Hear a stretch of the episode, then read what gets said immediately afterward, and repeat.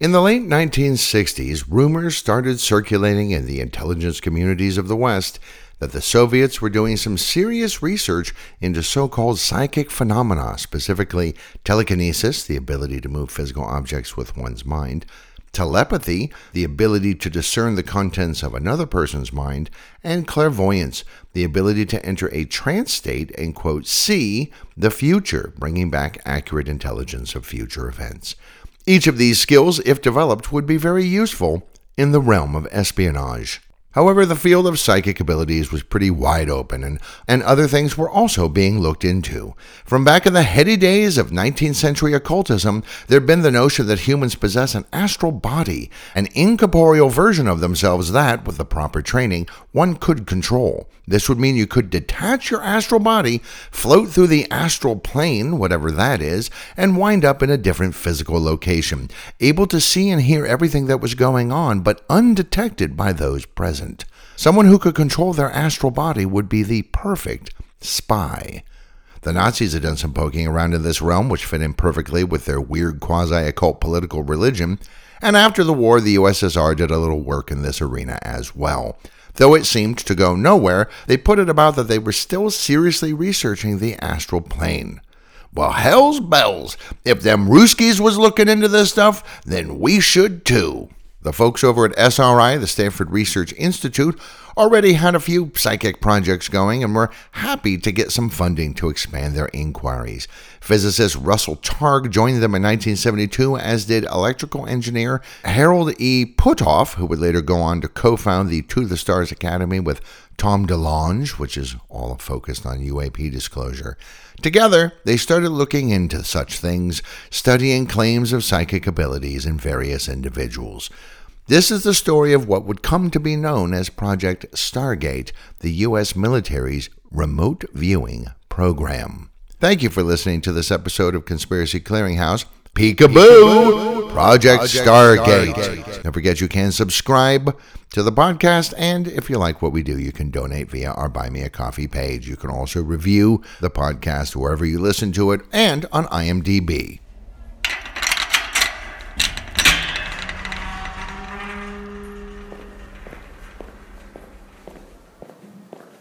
You leave the world behind and enter a large chamber filled with boxes and crates as far as the eye can see. Welcome to the Conspiracy Clearinghouse. The podcast that takes a rather skeptical look at conspiracies and mysteries. Each episode will examine various conspiracy theories, most of which are not true, a few of which might be a little bit true, and even a couple that turned out, in fact, to be true. There are many boxes in the clearinghouse, and along the way, we'll look at some mysteries and hoaxes as well. We dare to look behind the curtain that's behind the curtain. I'm your host, Derek DeWitt. Welcome to the Conspiracy Clearinghouse.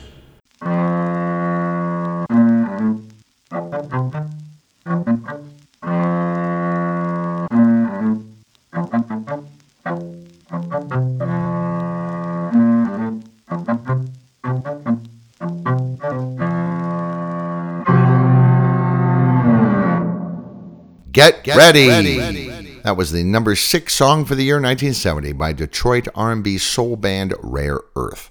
It all started in 1970, around the time a book was published with the title Psychic Discoveries Behind the Iron Curtain by Sheila Ostrander, who would go on to write more books about psychic, quote, discoveries, a book on how to use astrology for birth control, and a, quote, super learning course that promised to increase your memory's capacity and speed, quote, two to five times probably from this book, but also from spies in Eastern Europe, American intelligence services got wind of rumors that the Soviets had something called Project Aizen, which conducted what they called psychotronic research, specifically into how psychically enhanced agents might be able to remotely influence animals and people. Supposedly, they were spending around 60 million rubles a year, about $85 million at the time, equivalent to $670 million in today's money. It would later come out that this was almost certainly part of a disinformation campaign on the part of the Soviets designed to waste American time and resources chasing nonsense, but in 1970, the Yanks did not know this. The CIA started a project called Scanate, all caps, which was a shortening of Scan by Coordinate. It was run under the auspices of the U.S. Army Intelligence and Security Command, INSCOM.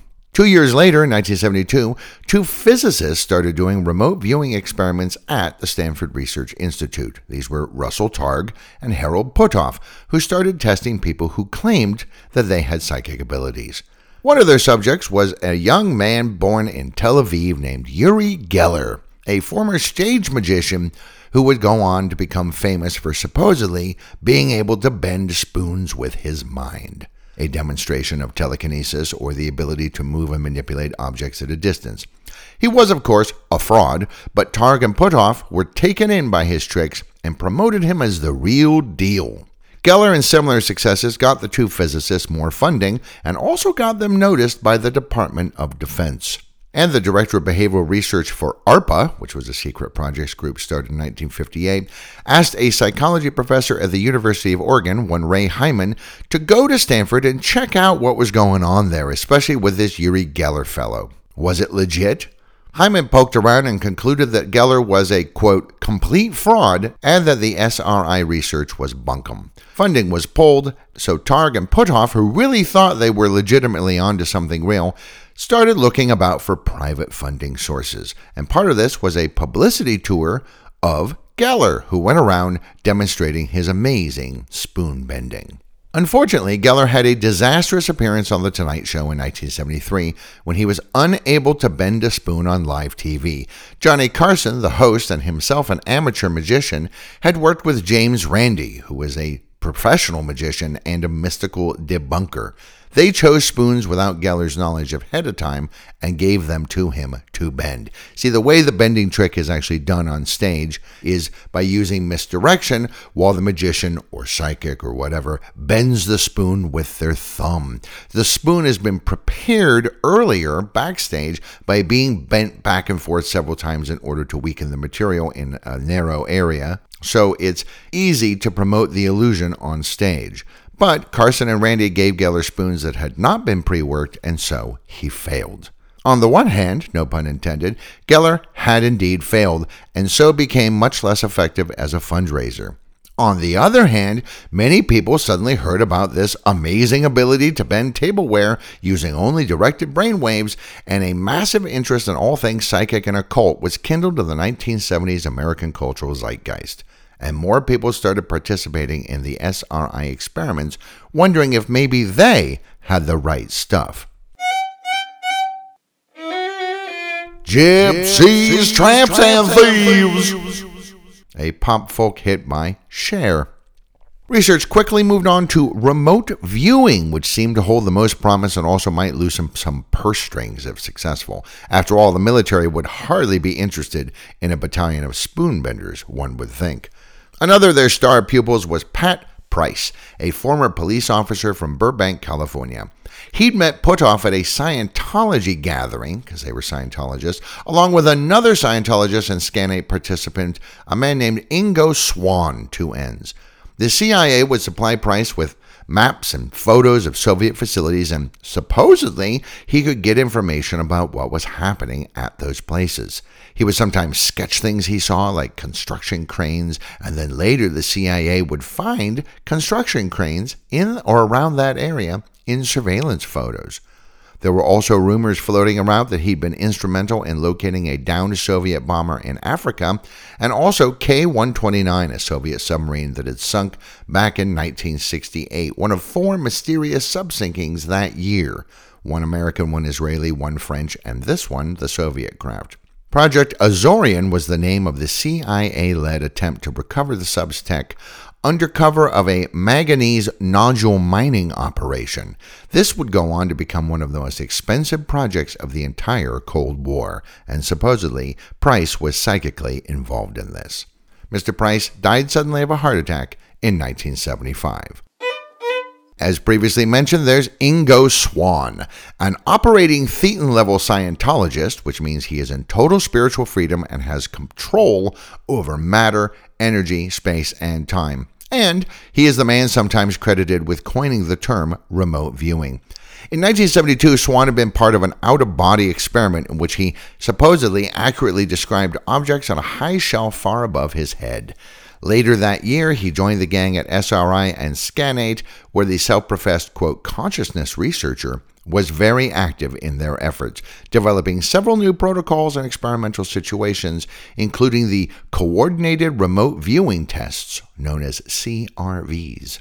Swann swore that his abilities freaked out quite a few observers and that he was always in control of every experiment he participated in because he was so darned advanced in stuff. Then, on April 27, 1973, he conducted a remote viewing session of the planet Jupiter as well as a few of its moons. During the 20 minute session, he saw crystals glittering in Jupiter's atmosphere, which he thought were kind of like Saturn's rings, but in the clouds. Later, Voyager would fly by the gas giant and observe actual rings like Saturn's, but also frozen ammonia crystals in Jupiter's atmosphere. Was Swann just lucky with his guesses, or did he really, quote, see the gas giant? Some folks at Scanate seemed to think that this was a win, but Swann had also seen mountain ranges under the clouds and sand dune type features made of crystals, neither of which Jupiter has. So there's that. At least, that's what he later said, though a report by Targ and Puthoff doesn't mention mountain ranges or sand dunes. So there's that. Between 1972 and 1979, Swann also worked on 25 criminal cases. Only three of these had any kind of success. Swann was also a big proponent of UFO theories, and in 1998 wrote that he had also worked with a super secret but unnamed government agency using his remote viewing capabilities to spy on alien bases on the moon. He also recounted an encounter with a sexy female alien bioandroid who was wearing not much clothing in a supermarket in Los Angeles. He then expanded this claim to say that aliens use these bioandroids to infiltrate human society and that they know that their only real opposition here on Earth are people like him who have pronounced psychic abilities. He said he also saw with his own eyes a UFO suck all the water out of a lake somewhere in the northern latitudes, probably Alaska, and also kill a bunch of forest animals with silent beams of light. He and his group, he says, were also attacked and suffered minor injuries. Swann was certainly a good storyteller, if nothing else. He died in New York City in 2013 at the age of 79. Joseph McMoneagle, a former Army Chief Warrant Officer, which is a rank above sergeant but below lieutenant, joined the military to get away from an abusive family household. It was during his terrible childhood that he learned to focus his innate psychic abilities. During his military career, he was assigned to Army intelligence after he suffered multiple injuries in a helicopter crash, where the word of his talents reached the group at Stanford who recruited him. Supposedly, he used remote viewing techniques to find lost aircraft, subterranean facilities, and gather other intelligence. His accuracy was nearly unsurpassed, and he would be used during the Iranian hostage situation to see what was going on in that embassy, to learn about a new Soviet Typhoon class of submarine, spy on Chinese nuclear facilities, and keep tabs on Muammar Gaddafi in Libya. He was also part of a remote viewing effort to locate U.S. Army Brigadier General James Dozier after he'd been kidnapped by an Italian terrorist group called the Red Brigades in 1981. This kicked off the largest manhunt in Italian history, and no stone was left unturned, including psychic ones. General Dozier was rescued six weeks later in Padua, and no psychics were involved in his discovery. But McMoneagle knew he was good, and so did the researchers he'd been working with.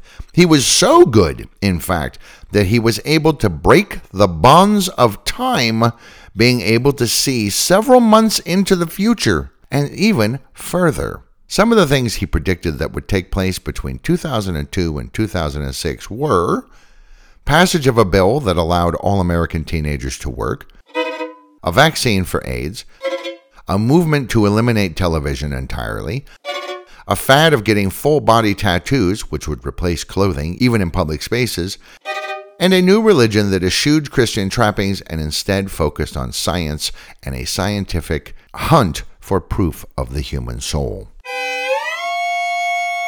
Needless to say, we now know that none of these took place, but back in the day, they didn't know that this was all nonsense.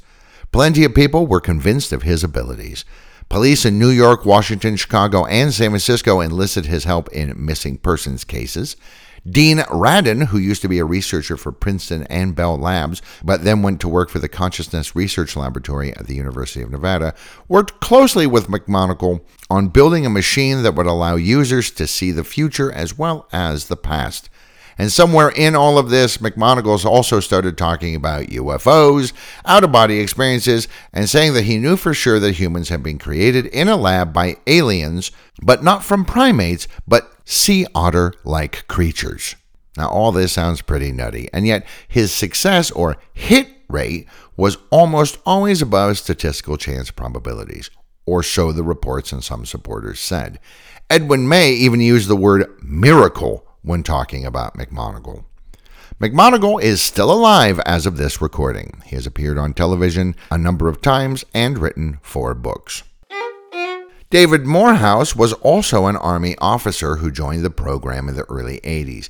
According to him, he was the most successful remote viewer ever, something which both Joseph McMoneagle and Ingo Swann also claimed for themselves. He was involved with literally hundreds of remote viewing sessions, ferreting out double agents and spies, once finding a Soviet jet carrying a nuke that had crashed. He helped develop further training protocols, and even wrote Remote Viewing, the complete user's manual for coordinated remote viewing, which, yes, is available on Amazon. In the year 2000, he also wrote Psychic Warrior, colon, Inside the CIA Stargate Program, Space, colon, Space, the true story of a soldier's espionage and awakening which should tell you a lot right there. Any title that has two colons in it is got to be good stuff. He's also gone on to work for the Monroe Institute, offering personal development courses that combine remote viewing and guided out of body experiences with EEG monitoring, their special HemiSync audio technology, and their proprietary Mind Mirror Brainwaves measuring system. An in house residential retreat at the Virginia campus for five days and six nights is only $2,295. And if that sounds like a scam, that's because it is. Fly like an eagle. Probably the best song ever recorded by the Steve Miller Band. Nuclear physicist and research scientist with more than a passing interest in parapsychology, Edwin C. May, who was briefly mentioned earlier, joined up with the gang at Stanford in 1975 on a part time basis, but he was impressed enough with what was going on that he joined them full time the following year. Ten years later, he would become the project's director and principal researcher. May kept a pretty tight hold on everything, from what experiments would be conducted to transcripts of the sessions and even the identities of oversight groups. He was, in short, the man. He shepherded the project through several incarnations, all the way until it finally got shut down in 1995. May was born in Boston, but the family moved to Arizona when he was young. He later described himself as a, quote, Jewish Hungarian cowboy who then morphed into a quote professional hippie after moving to San Francisco as a postdoc student in the late 60s. Pretty typical story for people moving to San Francisco in the late 60s. The Bay Area environment was perfect for creating his offbeat blend of science and spiritualism, and he very much wanted to investigate psychic phenomena, but in a scientific setting. So when he started rubbing shoulders with the gang from Stanford, it seemed like a perfect fit even though there were some serious reservations from peers about the work being done at SRI, including a review by two New Zealand psychologists of the very first study that they published that showed that remote viewing subjects had actually been fed a number of cues about the target that they were supposedly seeing, and so therefore the results could not seem to be duplicated anywhere else. But anyway, May found himself a home since what was being claimed there perfectly fit in with his personal belief system and he oversaw the reports generated by the Stanford group from then on. These reports sure seemed to hold promise, and the military started taking notice and passing funding their way. In 1977, the Gondola Wish program was set up by the Army Assistant Chief of Staff for Intelligence, ACSI, in the Systems Exploitation Detachment to investigate, exploit, and counter supposed parapsychology experiments being conducted in the Soviet bloc. In 1978, U.S. Army officials were impressed enough that they authorized the Grill Flame program, moving everything to Fort Meade in Maryland, where the group was given two disused buildings that had spotty electricity and leaked. For completionists, those were buildings 2560 and 2561. Their new brief was to investigate paranormal phenomena that might have military applications. Under Edwin May, that mainly consisted of remote viewing activities. At Fort Meade, Major General Albert Stubblebine became extremely interested in Grill Flame. He firmly believed in the reality of psychic abilities and was also a big fan of Uri Geller. In fact, he had once said that he specifically wanted an entire battalion of spoonbenders, no doubt assuming their abilities would extend beyond cutlery.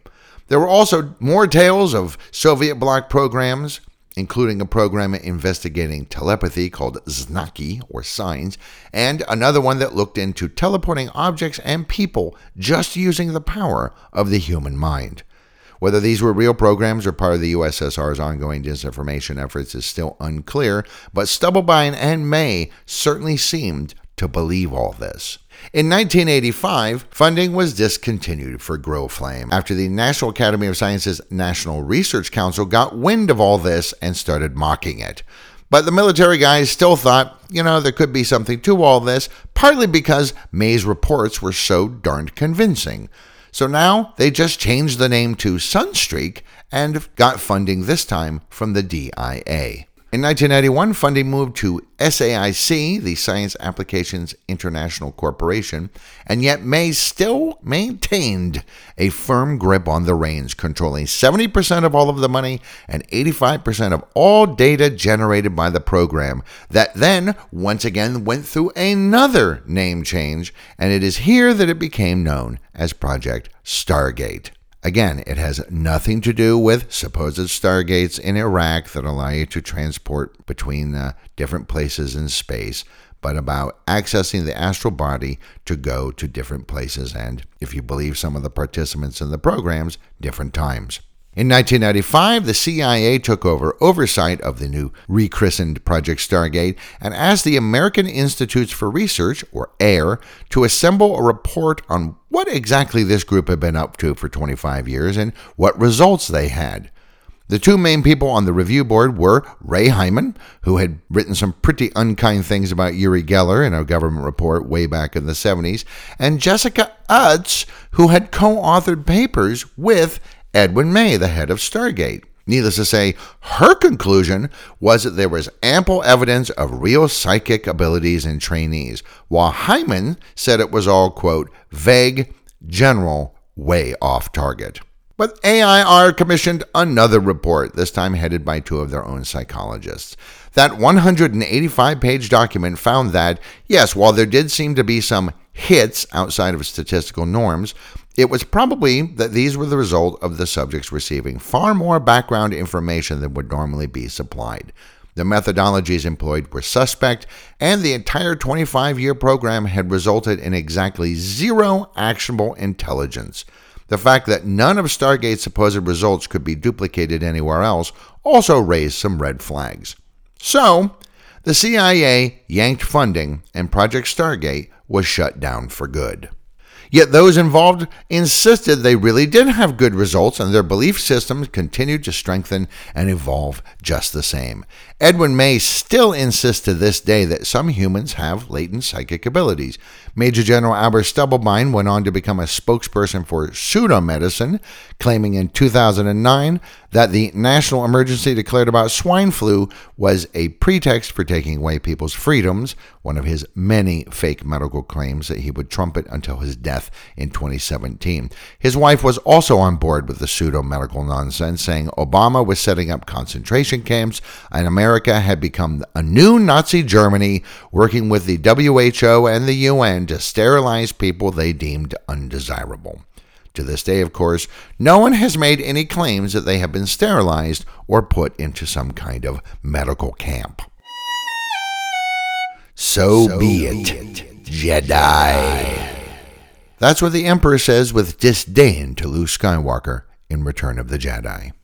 In 2017, the CIA published documents about Stargate online, and the conspirasphere saw a rabid uptick in interest and wild claims about what had or had not gone on between 1970 and 1995. One of the rumors was about something supposedly started in 1984 called Project Jedi, yes, in a nod to Star Wars. Online notions about people being taught to use something like the Force, which is supposedly real, made the rounds and got mixed up with stuff from the real Project Stargate. And a lot of this entered public consciousness with Jon Ronson's 2004 nonfiction book, The Men Who Stare at Goats, which was a real book about U.S. military experiments in using psychic abilities, including supposedly trying to kill a goat by mentally willing its heart to stop, which was another one of the weird things they did at Project Stargate. And this was made into a feature film in 2009 with George Clooney, Jeff Bridges, Ewan McGregor, and Kevin Spacey. But the film has very little to do with the book. And in the movie, they're all not part of Project Stargate, but Project Jedi. And that is why a lot of people think Jedi and Stargate are the same thing. Plus, people already had Stargate in their heads, but this time as interdimensional portals built by ancient aliens called the Anunnaki, and how the Stargate TV shows and movies actually were trying to reveal the truth of all this, and that's why we invaded Iraq in 2003 to stop Saddam Hussein from opening a Stargate and bringing the Anunnaki back to Earth. This whole story is covered in one of our very earliest episodes, link in the episode notes for this. So, if there was a Project Jedi, surely it was something to do with psychic abilities and or alien technology, right? That's what the conspiracy people thought. Well, there was something called the Joint Enterprise Defense Infrastructure, which acronyms to JEDI, which was to supply the Department of Defense with advanced cloud computing capabilities. The contract was worth around $10 billion, and Microsoft, Amazon, Oracle, and Google all threw their hats in the ring. Accusations that some in the approval process clearly favored Amazon, who's actually one of the largest cloud computing companies in the world, caused then President Donald Trump to pause the tender since Trump was angry at Jeff Bezos for some stupid reason or another.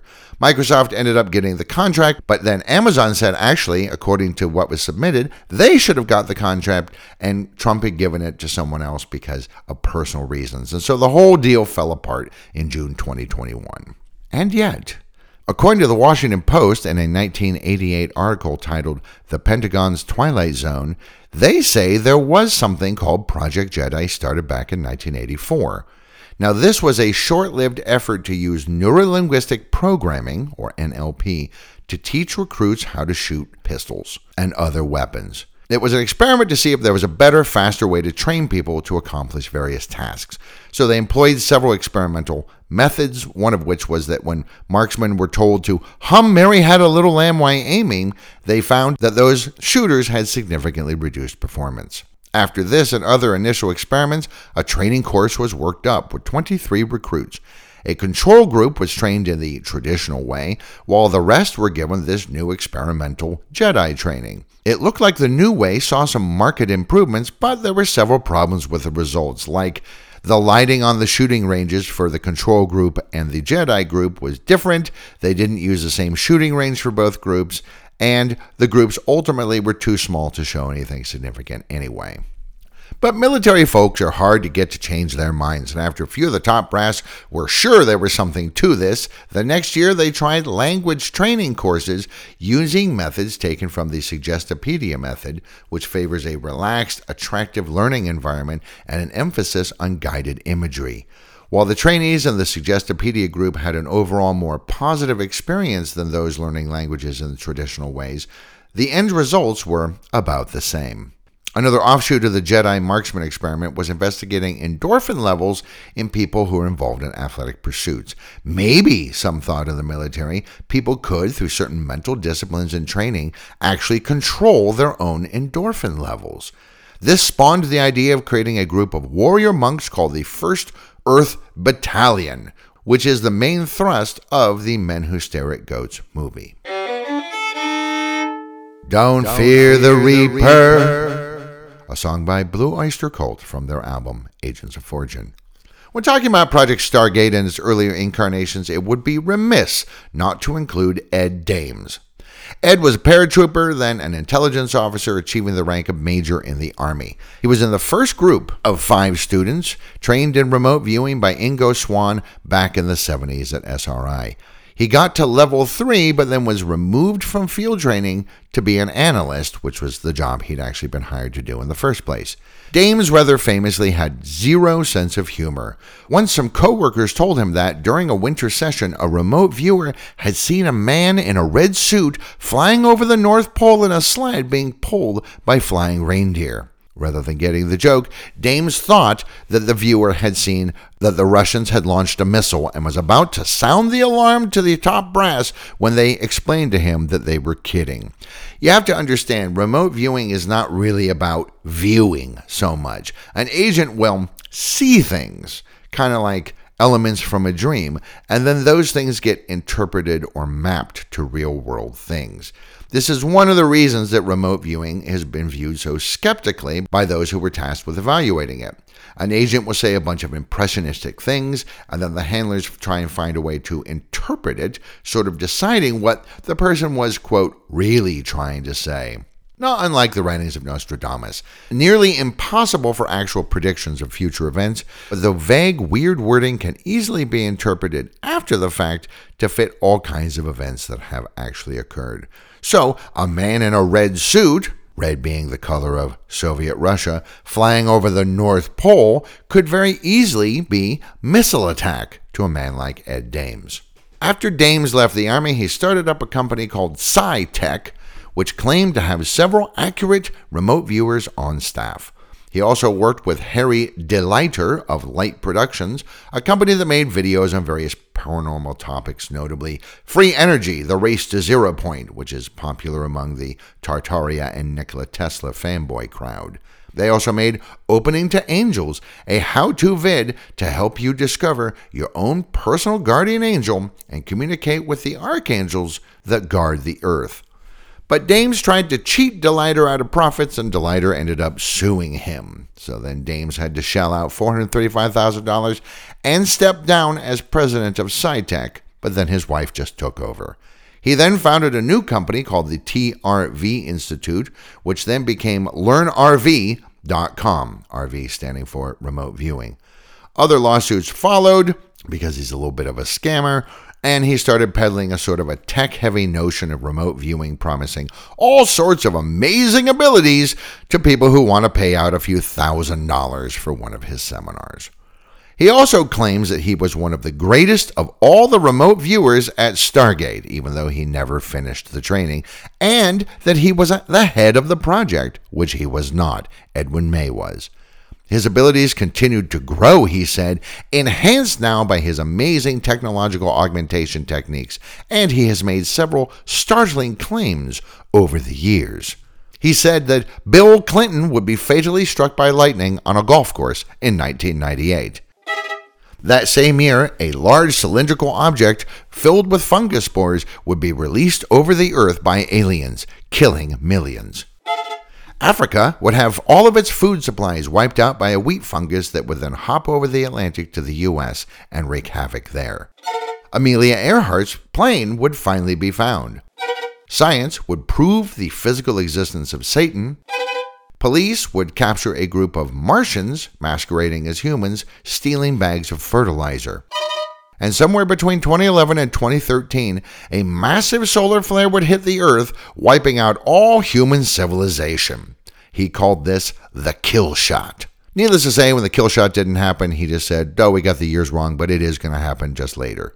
Then he revised his vision again, saying, All right, it's not a solar flare, it's the arrival of Planet X, the hypothetical hidden planet in our solar system, which will come into the inner solar system and then smash into the Earth. Also, he said, aliens are planning to wipe out humanity. Between solar flares, plotting aliens, and a hidden planet smashing into us, his frequent pronouncements about the end being nigh have earned him that nickname of Doctor Doom. Unsurprisingly, Dames has gone on to become a staple on things like Coast to Coast AM, always with a different but totally reliable prediction of doom that then comes not to pass. he got something of a boost when fellow hucksters who were playing the Project Pegasus Con said that he was part of the super secret Project Pegasus program, which involves using alien technology to teleport to secret bases on Mars. Uh, that whole thing was covered in a previous episode. He still promotes remote viewing for a hefty fee and has added all sort of exotic locations to his RV target list, claiming that he has remotely traveled to Mars, UFOs, nearby planets inhabited by alien human hybrids, and the lost city of Atlantis. Subterranean, Subterranean Homesick, Homesick Alien. Alien. A song by Radiohead on their album OK Computer about a guy who wants to be abducted by a UFO. So, what a surprise! Most of the people involved in this exotic, new agey, paranormal, secret government cover up stuff turn out to be scam artists and liars who very much enjoy being the big fish in a small pond. And yet, the United States is not the only country to have dabbled in the weird side of things when it comes to developing psychic spies. As previously mentioned, the Soviets were heavily into this stuff, though it seems like they cut this stuff off sometime in the 1950s because they had even less success than the Americans later would. And so most of that 60s and 70s chatter coming from behind the Iron Curtain was probably disinformation. Supposedly, though, the KGB did spearhead something called Project ISIS, which involved trying to find evidence of alien visitations in Egypt. Other people say, no, there was a Project ISIS, but it was about developing telepathy and telekinesis in both humans and animals. That is not something we need a telepathic, telekinetic cat. And of course, there are persistent rumors of programs similar to Project Stargate coming out of Israel, France, and the UK. Britain's Ministry of Defense actually conducted a study in late 2001 that went into 2002 using psychics to achieve the quote, acquisition and description by mental means of information blocked from ordinary perception. Remote viewing, in other words. Their first test subject was brought into a room with a sealed envelope on a table. He was told to see, using his mind, what was inside the envelope. He stared at it for 10 minutes or so and then fell asleep. He startled awake and then went to the bathroom. Then he came back and stared at the table for a while. At the end of the experiment, he quickly drew a white tower with a pyramid top. Then he drew another tower and then another pyramid, kind of like with stepped sides like those found in Mexico. This is what he had seen. They then opened up the envelope to test and inside was a picture of Mother Teresa. And yet the MOD guys running the session said they thought it was a success. After all, in the picture, Mother Teresa has a kind of triangular piece of clothing visible underneath the jacket she's wearing. Or maybe the triangles he was drawing was her face. Anyway, they determined that the subject had possibly, quote, accessed some of the features of the target. This sort of wishful thinking seems to be common among those tasked with making sure that these sorts of experiments were carried out correctly. Some who had been involved over the years in both the US and the UK have mentioned how there was certainly a stigma associated with being part of these endeavors. So maybe only those who already believed in this sort of thing could be recruited in the first place to participate. Plus, when there's some kind of high profile case, if remote viewing techniques could score a hit, well, that would really bolster its claims of efficacy and bring in more funding. Like maybe if there was something to stuff like this, maybe remote viewers could find Osama bin Laden or those WMDs that some people were so sure were in Iraq someplace. While there was a mixture of civilian and military personnel in the US projects in the UK, they often just took in anyone who walked in off the street who said that they had psychic abilities. These people were almost always either deluded or professional hucksters, but since the MOD folks didn't travel in those circles, they just took them at face value. Why would you volunteer if you didn't really have psychic abilities? And since news of these sorts of government funded programs inevitably leaked out into the public sphere, other sham artists heard about them and tried to jump right on that bandwagon, looking to part the punters from their money. In this case, the suckers are the government. Now, neither the US nor the UK actually spent that much money looking into this stuff, but they didn't spend nothing. Estimates for the overall cost of Stargate, going all the way back to 1970, run between 20 and 50 million dollars, or about 150 million in today's money, which may seem like a lot, but that's about the same as buying three new state-of-the-art jet fighters. So, in the grand scheme of things, it really isn't very much money at all.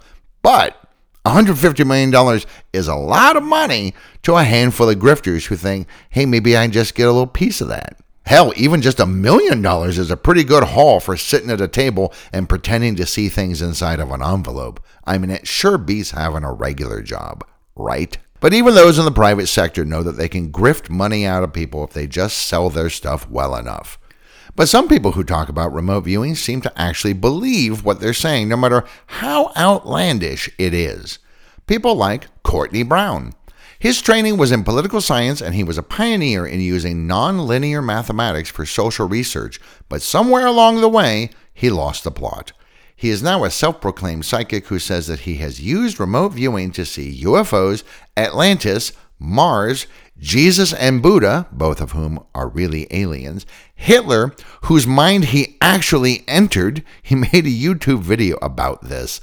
Uh, link in the episode notes. It's worth checking out. He's also been to other universes and other times. Furthermore, he says Adam and Eve were aliens who created humanity using genetic engineering, and that many episodes of the original series of Star Trek are in fact true and were written with help from aliens. He's also skilled in something he calls yogic flying, and he started the Farsight Institute in Atlanta, Georgia, which predicted the world would end in 2012, which it didn't. Despite all this, he is still a poli sci professor at Emory University, also in Atlanta. Now, while some of his colleagues have criticized his claims, Emory insists he has academic freedom to explore whatever he chooses to. However, he has not been tenured and remains an associate professor, even though he's been there since 1992. Science writer and president of the Skeptic Society says that Courtney Brown says things that are, quote, nothing short of spectacularly weird. Robert Baker, a professor of psychology at the University of Kentucky, thinks that Brown's assertions are the result of deep self deception, which means he thinks that Brown believes all the stuff he says. Maybe, and you might argue, like Emory does, what's the harm? Well, sometimes there are real world consequences to what might just seem like harmless nattering. It should come as no surprise that Brown has been on Coast to Coast AM several times, and in a couple of 1996 shows, he said that he had seen, using remote viewing, an artificial alien object under intelligent control approaching the Earth in the shadow of the Hale Bopp comet. Members of the Heaven's Gate UFO cult slash scam heard about this, and then they said the spaceship is coming for them. Finally, the Star Brothers are coming to claim us. In March 1997, as the comet got closer, the 39 remaining members of Heaven's Gate killed themselves, thinking they would be reborn into pure bodies aboard the spacecraft. Art Bell, host of Coast to Coast AM, has been accused of contributing to the tragedy, while others point the finger of blame squarely at Brown. Courtney Brown has written books on aliens hiding on Earth and remote viewing, but also on music and political transformation, American voting habits, and a nonlinear assessment of American politics.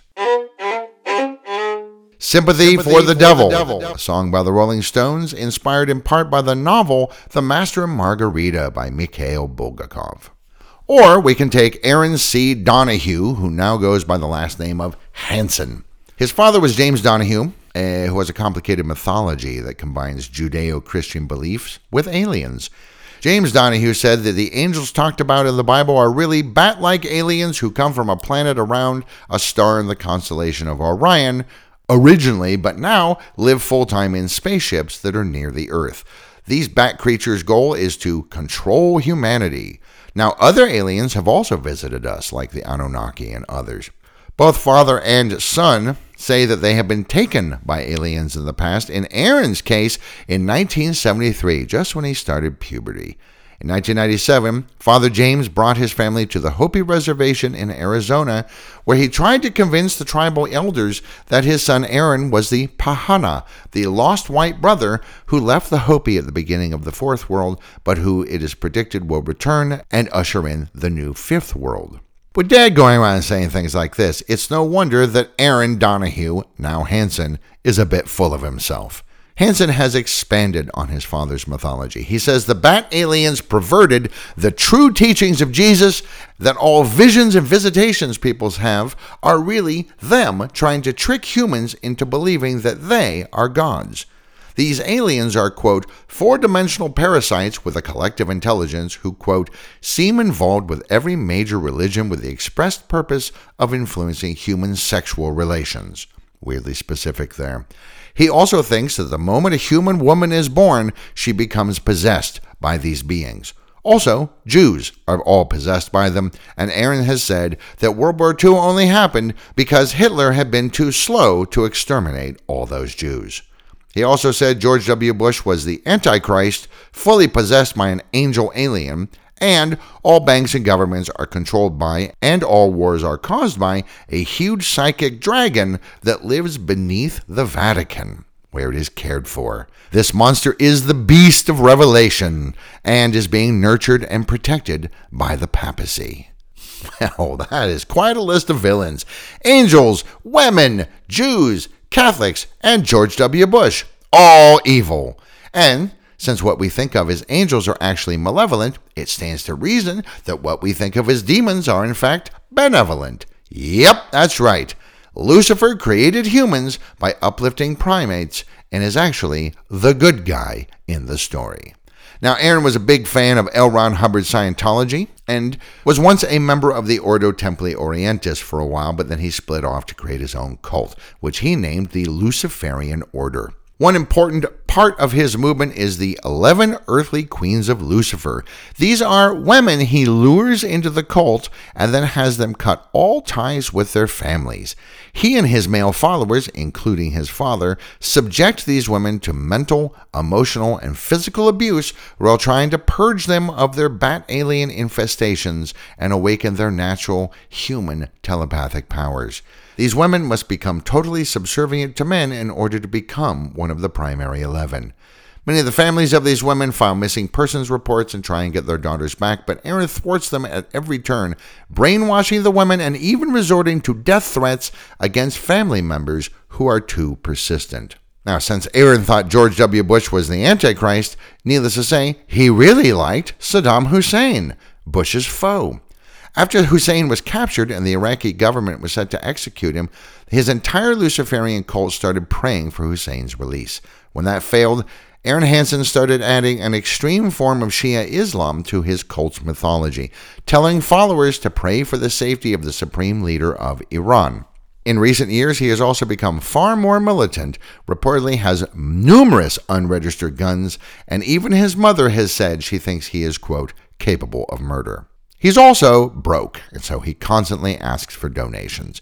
In 2005, he started a fortune telling school called Psyomni LLC that offers all kinds of merchandise for sale, including books and CDs. The problem is, there is no merchandise. People would pay for the items and pay to have them shipped, and then nothing would ever arrive.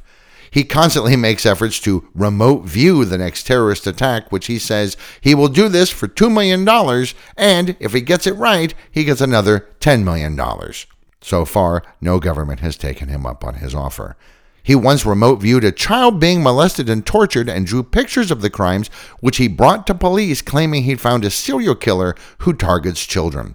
He said he would tell the police where the killer was in exchange for a payout.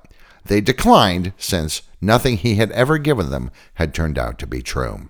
He also developed something he calls the Practical Application of Non Historical Data, or PAN for short, which is an improvement of and replacement for the old remote viewing, which, by the way, he's still the best at in the whole world. As one follower says in promotional materials, Aaron is the only psychic with a 100% accuracy rate. Among his predictions are that John Edwards would win the 2008 U.S. presidential election, but then when Edwards didn't get the Democratic nomination, he went and changed it to John McCain, who also didn't win. He said Mitt Romney would win in 2012 and Hillary Clinton in 2016. He changed the 2016 prediction to, to, Donald Trump just a few days before the election because he says he did a remote viewing of Trump. And yes, there's a video of this. And he found him to be a, quote, brilliant and heartfelt man that greatly values loyalty and has, quote, a strong neurological connection between the emotional part of his brain and his heart. So, with that last minute change, he gets one prediction right, even if his character assessment of Trump is way off base. Another idea he and his father have promoted is that, well, there are just too damn many people on Earth, so a lot of them are gonna need to go. Natural disasters with high fatality rates, like the 2004 Indian Ocean earthquake and resulting tsunami that killed more than 200,000 people, he called that, quote, a blessing.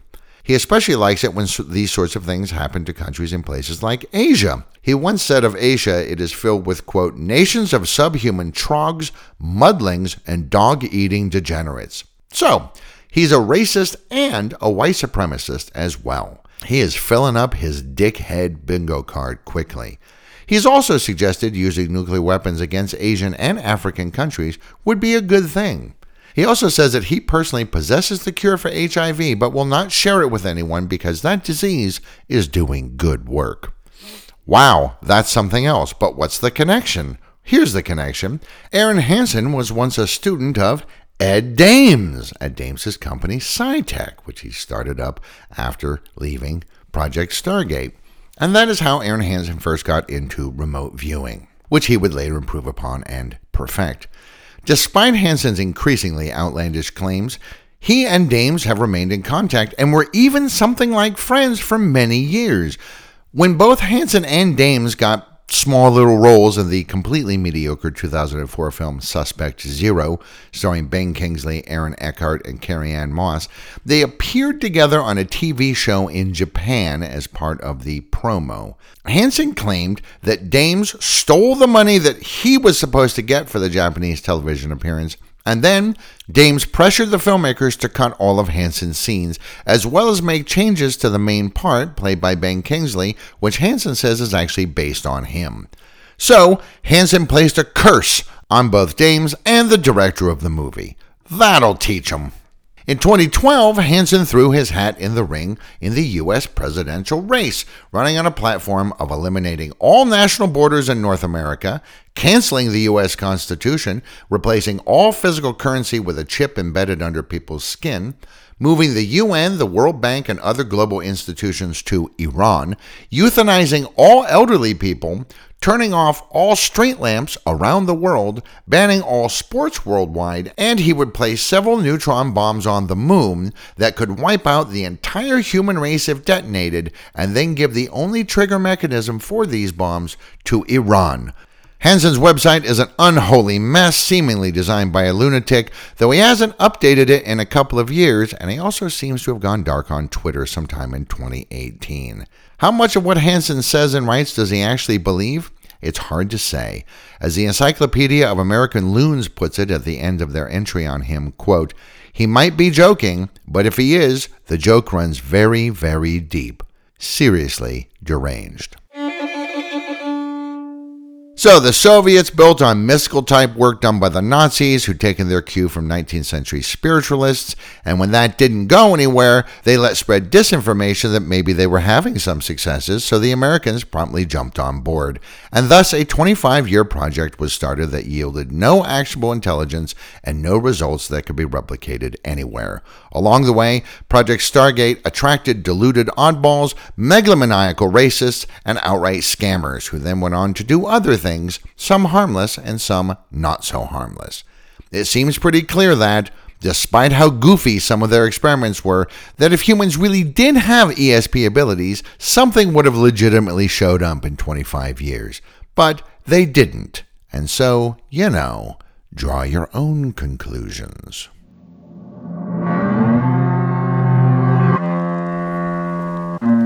Thank you for visiting The Conspiracy Clearinghouse. We're closing now, but we'll open another crate in the next episode. Until then, thank you for listening.